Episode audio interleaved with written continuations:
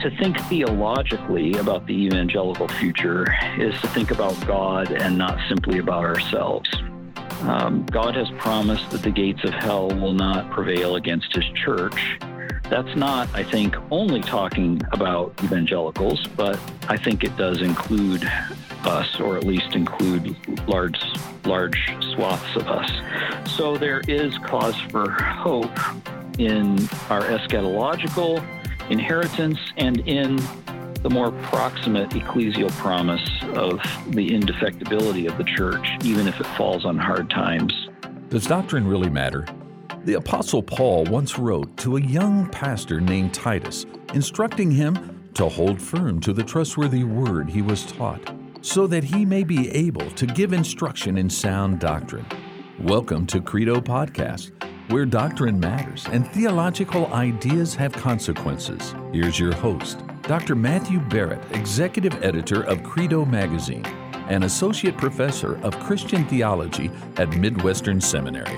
Welcome to the Credo Podcast, where doctrine matters and theological ideas have consequences. I am Matthew Barrett, your host. Have you ever thought about that phrase, evangelical theology? And perhaps you even identify yourself as an evangelical. Now, for some of you, maybe that is uh, a label that brings you uh, great satisfaction and uh, even a bit of comfort as you think about how you grew up, uh, perhaps in an evangelical church or even attended an even evangelical college or institution. But for others, the label evangelical can be a bit disheartening at times, uh, even frustrating. Uh, for others, it might be even a bit maddening, uh, depending on uh, how evangelicalism as a movement is going at any any given uh, moment.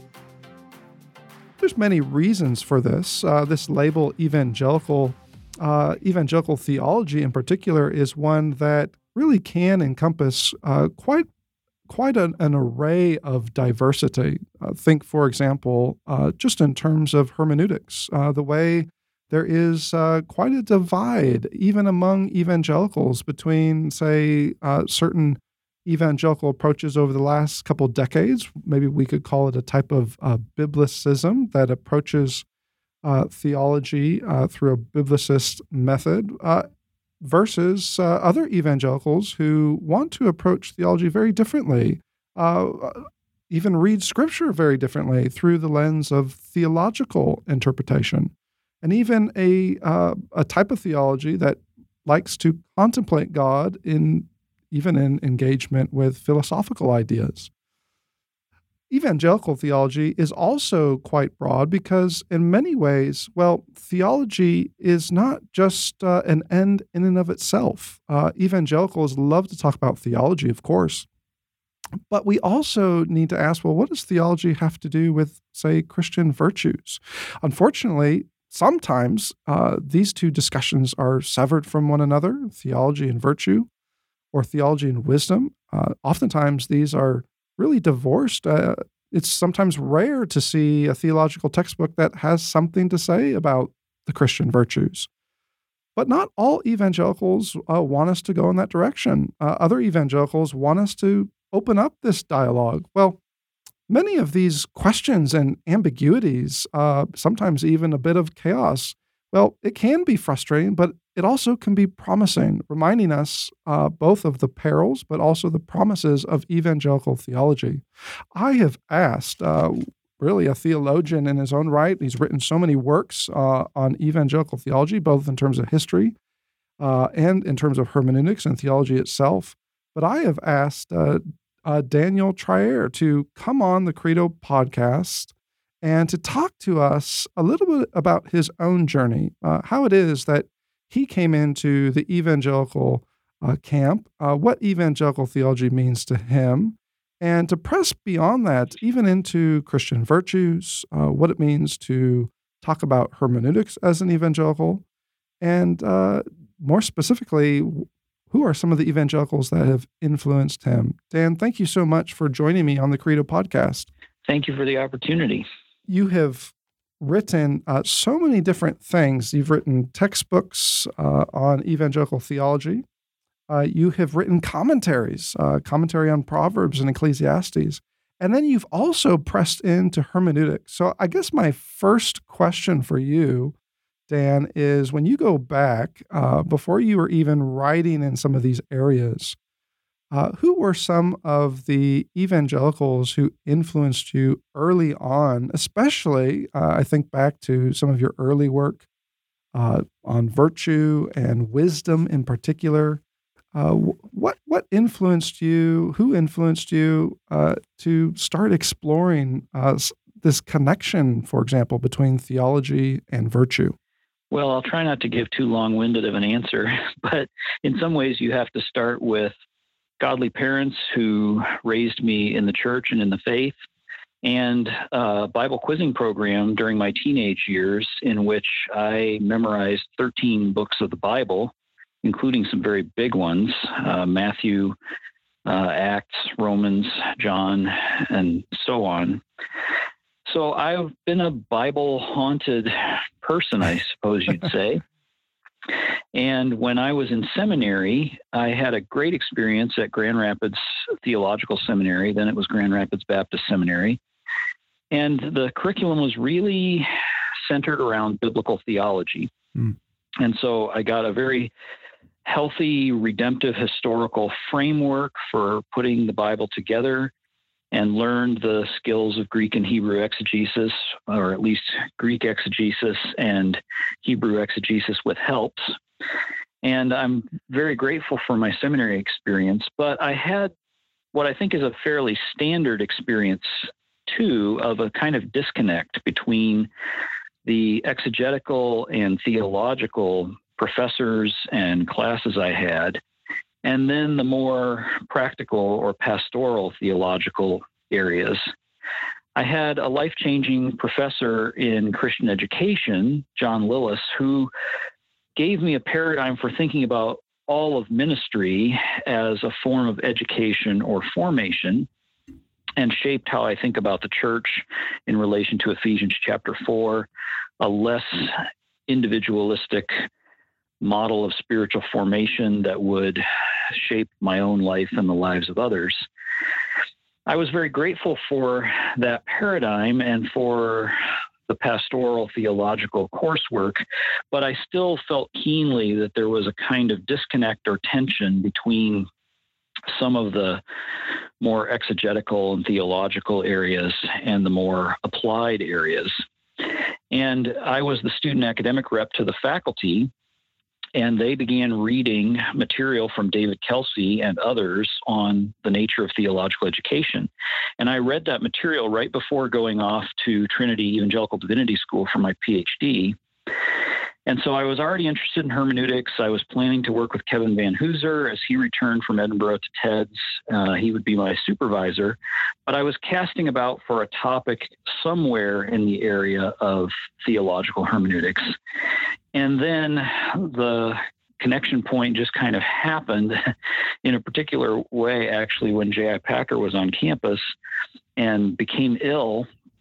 Uh, and he had to be rushed to the hospital. And so the event was canceled, and I was standing there talking to a CE prof, Linda Cannell, at um, the event, who, who she was hosting it, and then she ended up becoming second reader on my dissertation, and I started exploring how the talk about wisdom that had become so influential in the theological education debate might connect over to the hermeneutical areas that I was already interested in, and so those two worlds finally started to come together for me. Mm. You know, your book, uh, Virtue and the Voice of God Towards a Theology of Wisdom, um, I don't think, correct me if I'm wrong, but uh, I don't think that this is unrelated uh, to the commentary you eventually wrote years later on Proverbs and Ecclesiastes. So, uh, for our listeners, uh, if may, maybe some of them, especially if they're pastors out there, maybe they they resonate with some of your own theological journey that you just mentioned. Um, but they might, depending on what they've, what books of the Bible they focused on and what they've preached on, they might be very foreign to books like Proverbs and Ecclesiastes. Uh, what is so? I mean, oftentimes a book like Proverbs is approached um, in a very piecemeal way, uh, almost as if these are just you know nuggets of of wisdom. Um, but Proverbs seems to be much more of that in terms of the vision it's casting for wisdom in light of the covenant of the Old Testament. And then, uh, goodness, Ecclesiastes. Uh, how many how many uh, pastors out there never even touch a book like Ecclesiastes. So, indeed, how uh, in in my life, um, and maybe this is just the older I get, but I find Ecclesiastes so profound and. Uh, very much a correction to so many of of uh, the ambitions that we are, you know, as Ecclesiastes talks about the chasing after the wind uh, that that so occupies us. So, how how have these books formed you? Um, how, how did they really uh, propel so much of of that journey you just mentioned? Well, again, the serendipities of providence work powerfully here. When I was going to write on a theology of wisdom for my dissertation, Willem van Gemeren, in his inimitable way, Old Testament scholar who was teaching at TEDS, said, well, make sure that when you uh, write about wisdom, you actually look at what the Bible says about it. and of course, I had intended to do that, but I was thinking at that point chiefly in terms of material in Paul, because there's so much about wisdom in various ways in Paul. And Willem pointed out to me that um, there there was a, a whole theology embedded in the kinds of writings that you have in Proverbs and Ecclesiastes, and of course, Wisdom Psalms and elsewhere. And he particularly encouraged me to look at the tree of life as a interesting motif in the way that it spans here and there across the Old Testament. And so that got me started on a journey into Proverbs. And then when uh, time came for the Brazos Theological Commentary on the Bible to be developed, initially, uh, the editor, Rusty Reno, was just looking to me for recommendations of people that he could approach uh, that we might have surfaced in our work on the Dictionary for Theological Interpretation of the Bible that might be prospective authors. Mm. And then he realized that it would be at least polite to ask me. And um, I was a pretty junior scholar at that point, so it was clear that I was not going to get the parts of the Bible that the big names really wanted, which was fine. But uh, nobody was dying to write a commentary on Ecclesiastes. So I was able to grab Ecclesiastes, which has always been a kind of fascination for me. And then uh, Proverbs came in tow when uh, someone else uh, who was supposed to co author the volume was unable to follow through and do it. Then I got Proverbs uh, two for one. and I'm glad I did. I think as evangelicals, you know, we we really care about helping people to live ordinary life in light of the Bible's authority. But it's easy for us to struggle with that, either to um, you know stick with bigger theological parts of the Bible where we we think we get doctrine from and not to have it touch the ground of ordinary life. So we stay in romans and maybe in the first chapters of romans. And that's practical in its own way but in a different way or we go to something like proverbs and we teach it in a kind of moralizing way mm. as you said earlier you know scattered nuggets that, that might give us aphorisms that we can moralize with, but we don't really see theological patterns or significance there in the material. So I received that as a um, serendipity of providence to take up that challenge. And of course, sometimes what we need is is to go back in order to go forward. And so I came to feel that the two ways tradition that Proverbs helped to birth shaped early Christianity through material like the Didache, and so there could be retrieval there, and there could also be retrieval of the seven deadly sins tradition as a way of organizing some of Proverbs' uh, moral teaching. So it it became an occasion not only for me to think about my ordinary life in a more concrete scriptural way, but also to learn parts of the tradition. Now, I, I am sure you've noticed this before, but uh, when we when you have read uh, contemporary treatments of theology, uh, think, for example, of uh, you know big big volumes that uh, treat evangelical theology, for example. Um, wisdom, uh, or just maybe the virtues at large, are at best uh, mentioned, but oftentimes uh, just neglected, left out, uh, as if it's altogether something else, uh, some some other type of discipline than theology itself.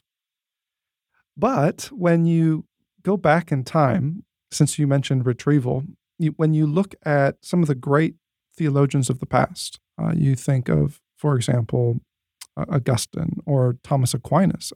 Uh, Thomas, his his Summa, for example, well, um, a, a large portion of it is devoted to these Christian virtues. In your as you reflect on this, uh, what has your experience been uh, if, as you've been writing uh, not only on virtue but uh, even this commentary on uh, Proverbs and Ecclesiastes? Is what is this connection exactly between theology and virtue, or uh, as sometimes the you know the impression is given, is there even a connection at all? There's definitely a connection. If theology is not just about um, ordering propositional truth statements rationally and then delivering them as dispassionately as possible, but rather about a practice of faith seeking understanding, mm. a practice that certainly includes the cognitive and, and seeks cognitive products in a certain sort of way, but that really is rooted in prayer and in the life of the whole people of God, seeking to understand how to live well before God and to love others well in God's name. If theology really is that more holistic practice, then it has to touch our character deeply. And the virtues deal with those inner dispositions from which behavior springs. And so they're connected to our belonging and being formed in Christian community, as well as um, the behavior that, that results and the belief that in, informs um, that belonging and behavior. So we need those to be much more richly integrated. Mm. I have a suspicion that evangelicals neglected the virtues partly because we became very Kantian in our ethics.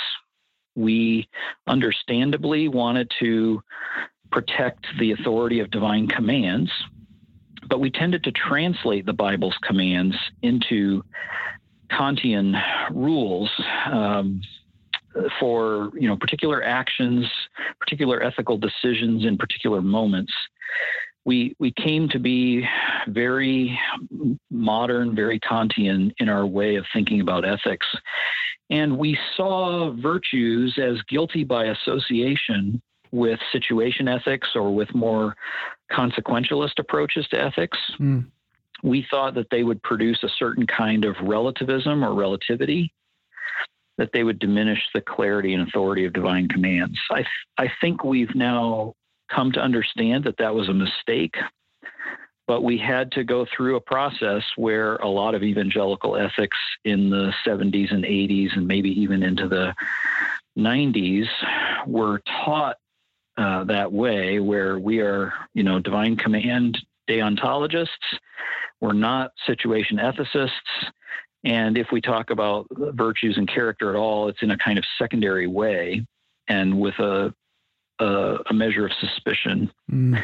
So eventually, Scripture, I hope, wins out, and the ways that the fruit of the Spirit and numerous other types of ethical material in Scripture are so amenable to uh, virtue oriented way of thinking. Uh, I think drags us back to seeing the importance of the virtues and how we think about the moral life.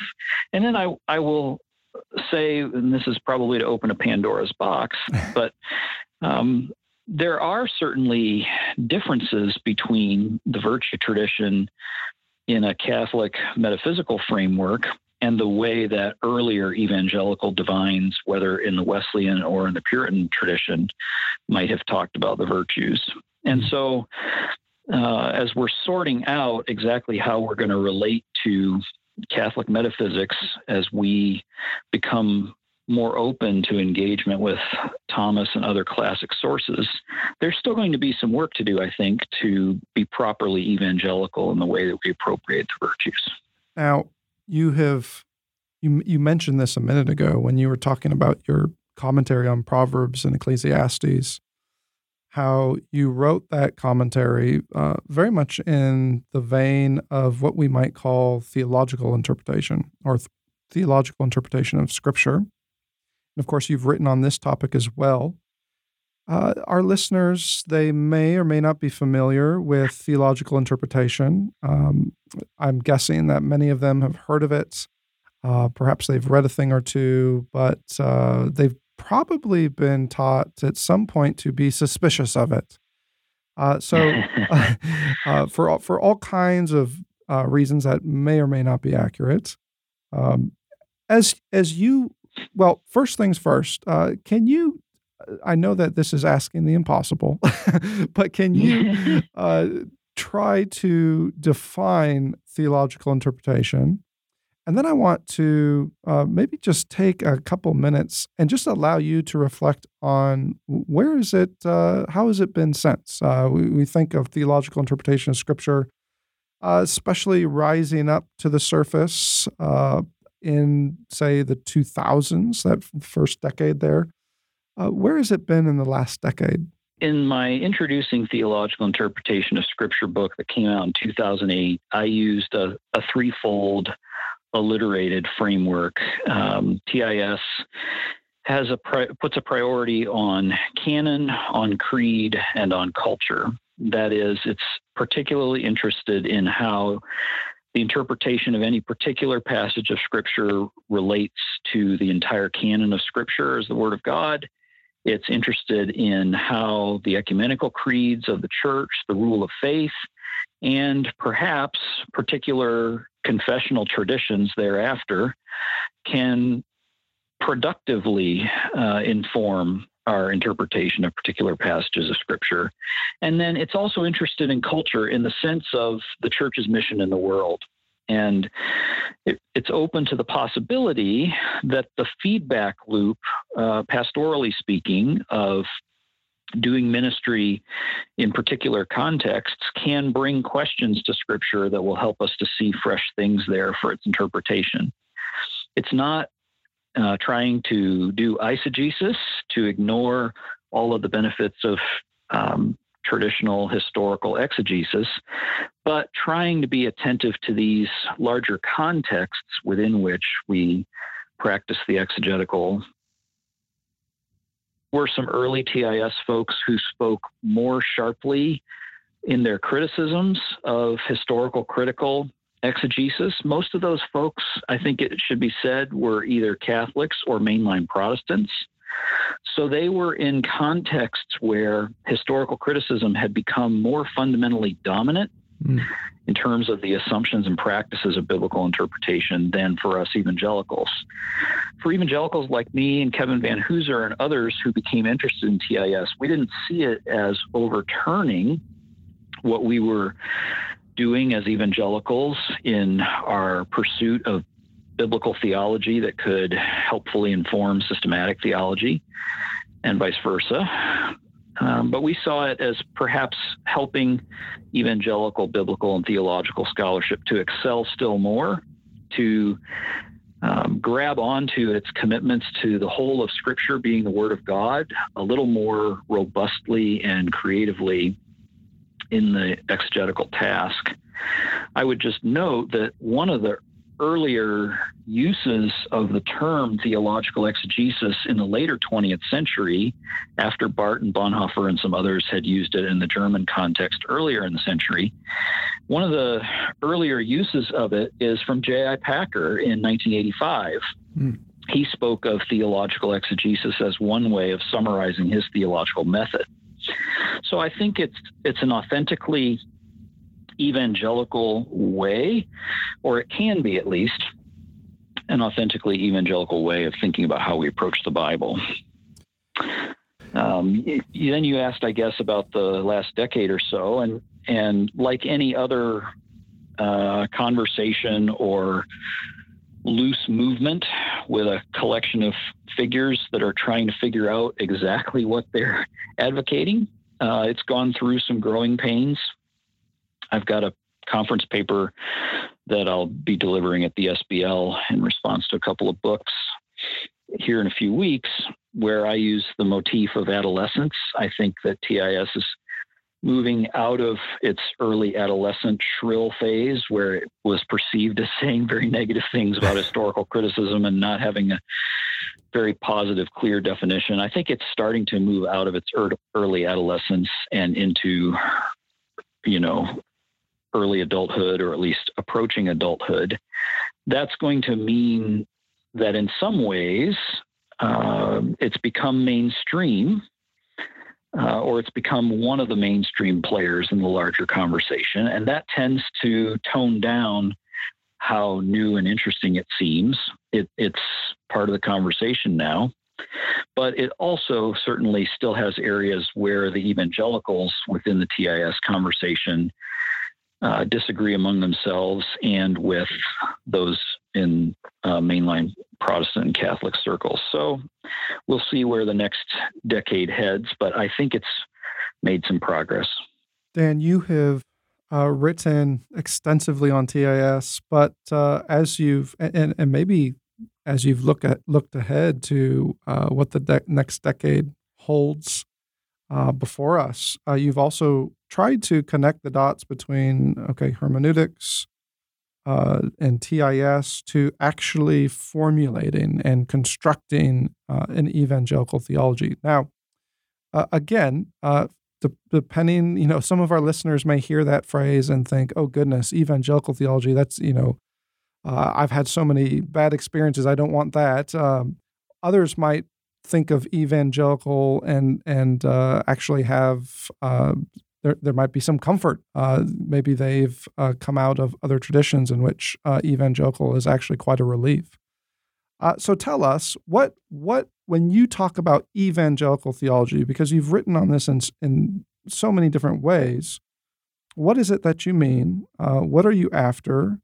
Uh, I noticed, for example, even in your own construction of evangelical theology, uh, it's also very historically rooted. Uh, for example, in your book, uh, Introducing Evangelical Theology, you begin in the way that many of the uh, confessions and catechisms of the past uh, started uh, or even ended with the Creed or the Ten Commandments or the Lord's Prayer.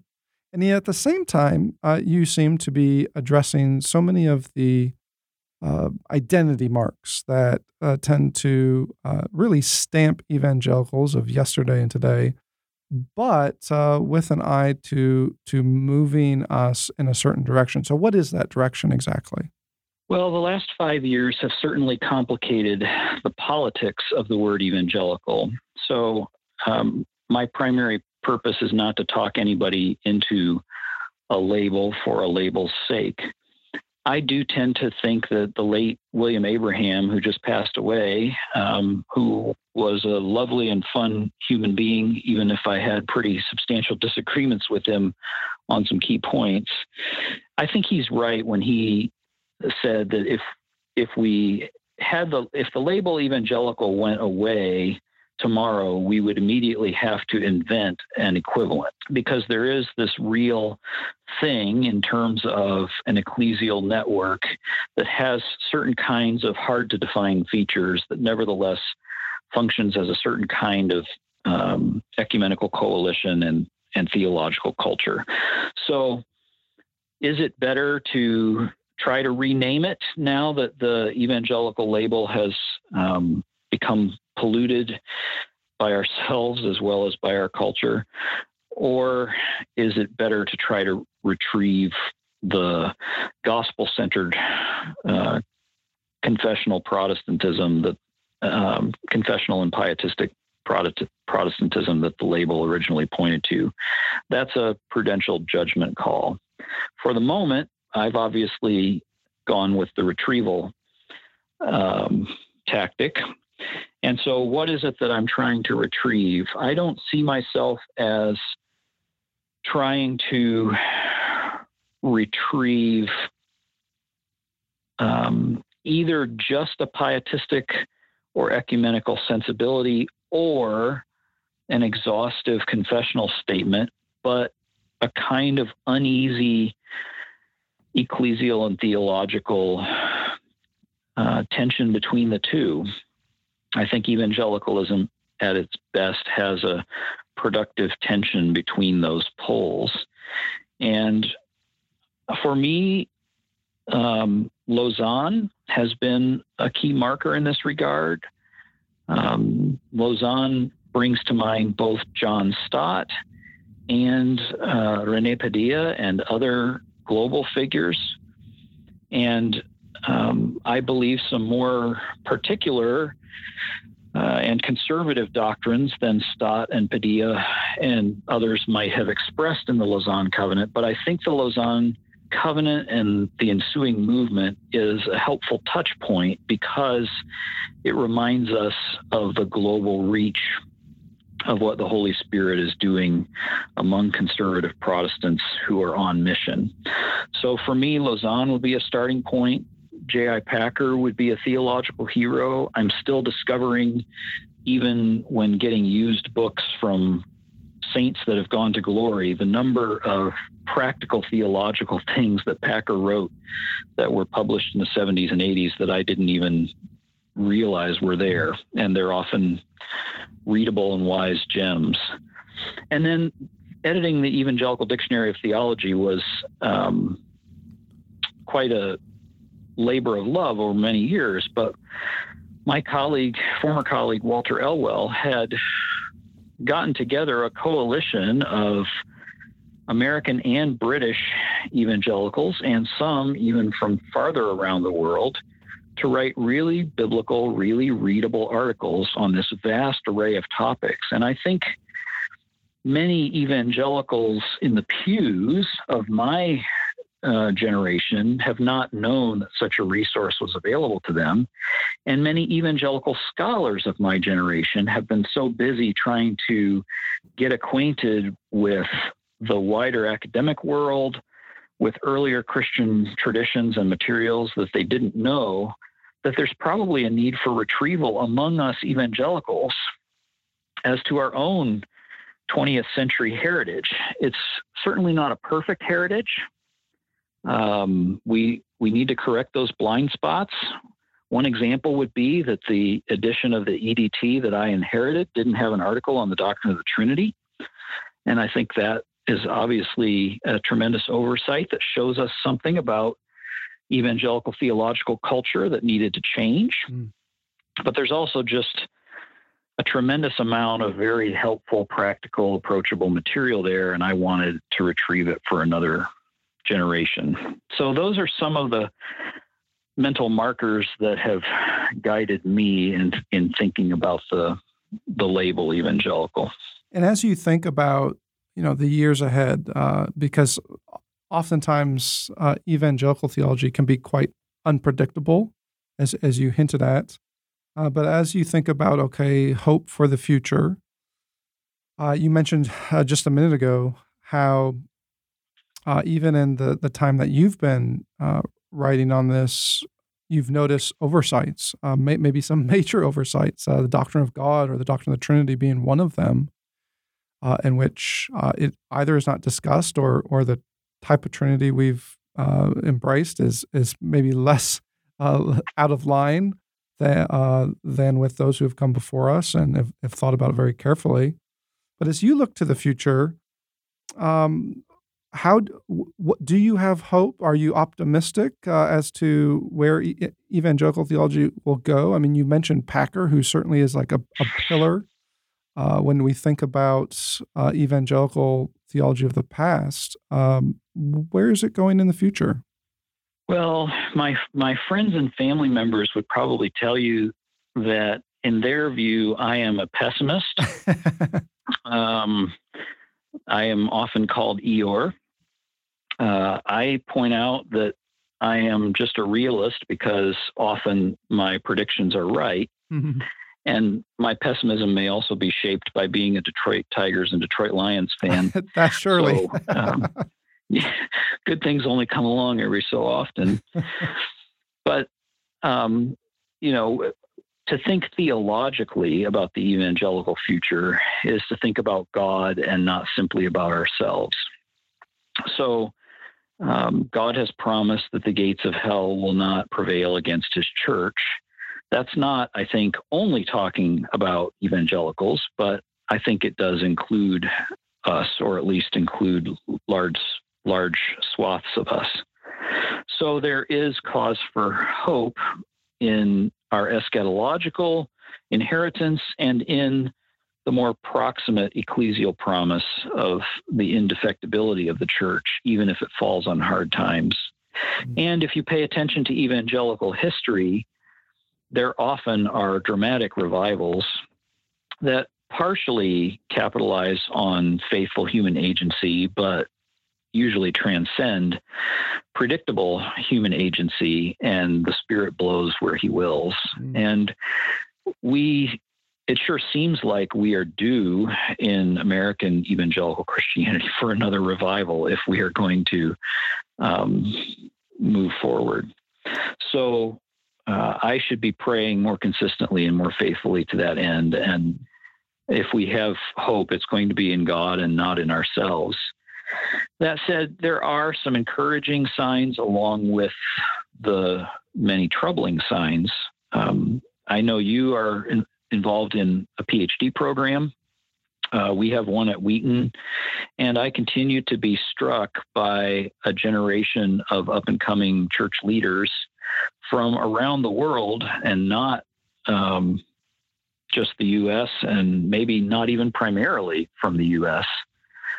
that are committed to biblical faithfulness, that have um, far more skin in the game for ministry than I have had. I mean, I have students from China and other persecuted uh, church situations around the world whose faithfulness to the gospel is a profound challenge to my own. And they are thinking contextually about the teaching of Scripture in ways that are faithful and creative. Mm. So, where that all will lead is impossible simply to sit here and predict. But I routinely hear uh, friends from schools like TEDS, colleagues at Wheaton, and um, people elsewhere saying that there are many of their students who encourage them with regard to the future. And I think that's true for me too. It's so encouraging to hear, Dan. Uh, like like you mentioned, uh, sometimes uh, the optimism comes from uh, unexpected places, and I, yes. I, I have found that uh, to be so so true. Um, uh, and some of my students, uh, some of those who are uh, coming in to say the program from another country, in which the context is very different, sometimes even hostile to evangelicals. Uh, and yet, at the same time, uh, it's actually producing uh, not just pastors, but even scholars who are uh, really thinking about the Bible and about theology in ways that are, are quite helpful and fresh, uh, but also, like you said, still faithful, a type of creative fidelity. Um, and, and so that is, uh, I, I, I really resonate with you. I have found that so encouraging. Uh, one other thing that's so encouraging are, are so many of the uh, theological uh, friendships that uh, a theologian can develop over the years. Uh, to those yes. who are listeners, uh, if you have been a student at any point, you know some of those friendships, student to student or student professor, can be just instrumental. but even if you're a pastor in a church, for example, or maybe even a missionary, no doubt you've experienced this where uh, a friendship with another pastor or another missionary can uh, really be used by God to help you endure and maybe even refine some of your own thinking.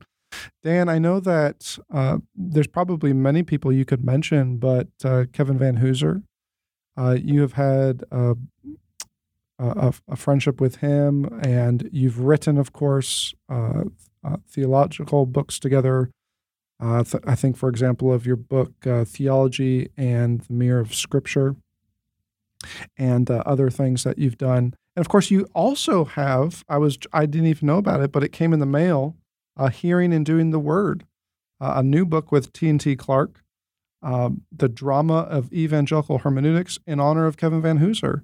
Uh, I, I just just before our conversation, uh, this I opened this in the mail and I was flipping through it. I haven't had the chance to read the whole thing yet, uh, but as I was uh, reading uh, your introduction, I I really highlighted and just circled a few lines I, I, just want to read and then give you the chance to reflect on. You say, this is a, towards the very end, you say post war evangelicals began their return to academic life and biblical studies. The starting point, understandably, understandably, was being biblical. As other evangelicals made their way into history, philosophy, literature, and beyond, they encountered broader hermeneutical challenges and opportunities. The subsequent need was becoming more theological. And from there, you point to Vanhoozer uh, as one person, uh, one friend that has helped in many ways to uh, practice evangelical exegesis uh, with a mind towards uh, even uh, theology at large or even theological retrieval. Can you reflect on just, uh, well, maybe your friendship with Kevin, but then also how uh, friendships like that can be important for theology? we were able today to have lunch with Kevin and my wife Amy and I, with Kevin and Sylvie, his wife, and with Doug and Wilma Sweeney. Doug was my co-editor on the Festschrift, and he's in town for the Center for Pastor Theologians gathering, and so we were able to have uh, a two-hour lunch today. It was wonderful to be face to face in person, which doesn't happen that often across the one hour of separation of Chicago miles. And um, so that fellowship was rich, and it is a special opportunity to be able to honor your Doktorvater with a, a Festschrift and to write your own historical interpretation of his work and its significance. So that project has been a labor of love and it's been a delight to see it come to fruition. We're hoping to have a conference in the spring around his 65th birthday to mm. to launch the work, uh, COVID and other circumstances permitting.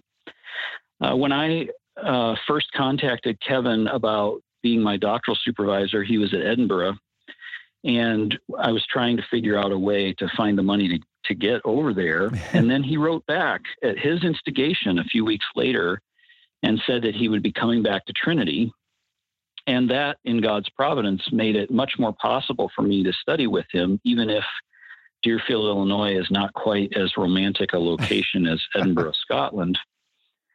And when I arrived on campus and got through summer German, and then he moved into his office, I, I still remember helping him a little bit move into the office. But then, you know, he just sat down and we talked for an hour, an hour and a half right there. And I was single at the time and had had just moved there and he and his family immediately had me over regularly and uh, welcomed me into their lives.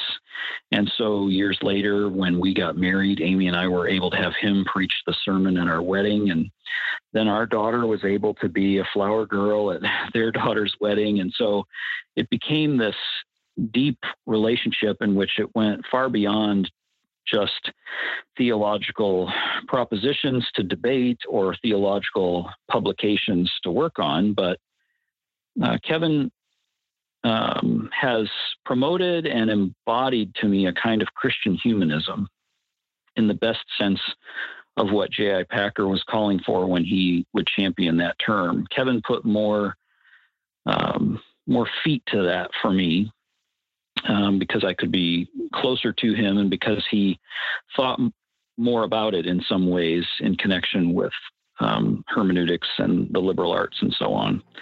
So to be able to share that journey then, as I've taught in a liberal arts context at Wheaton, and to have him close by has been a a great gift, and it has certainly uh, formed me as a person as much as it's formed me as a theologian. We've been talking to Daniel Treier, who is professor of theology at Wheaton uh, College Graduate School in Wheaton, Illinois. Uh, I would encourage our listeners, if you haven't uh, read one of his books, uh, do make sure you pick up uh, Evangelical Introducing Evangelical Theology uh, out with Baker Academic.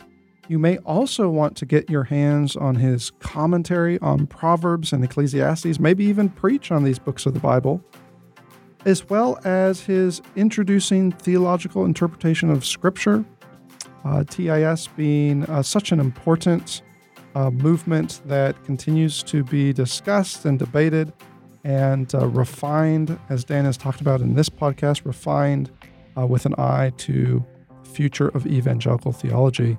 Dan, thank you so much for joining me on the Credo podcast.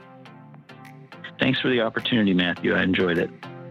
Now you can fill up on theology each day by visiting credomag.com. There you will find the latest issues of Credo Magazine with articles on key doctrines of the faith and regular video interviews with Dr. Matthew Barrett, where he answers some of the toughest theological questions of our day. Be sure to subscribe to Credo Podcast to join the conversation, a conversation where doctrine matters.